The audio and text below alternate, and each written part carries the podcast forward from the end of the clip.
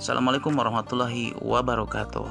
Hidup dan belajar adalah dua hal yang tidak pernah bisa dipisahkan, karena sejatinya kehidupan adalah proses belajar dan membelajarkan.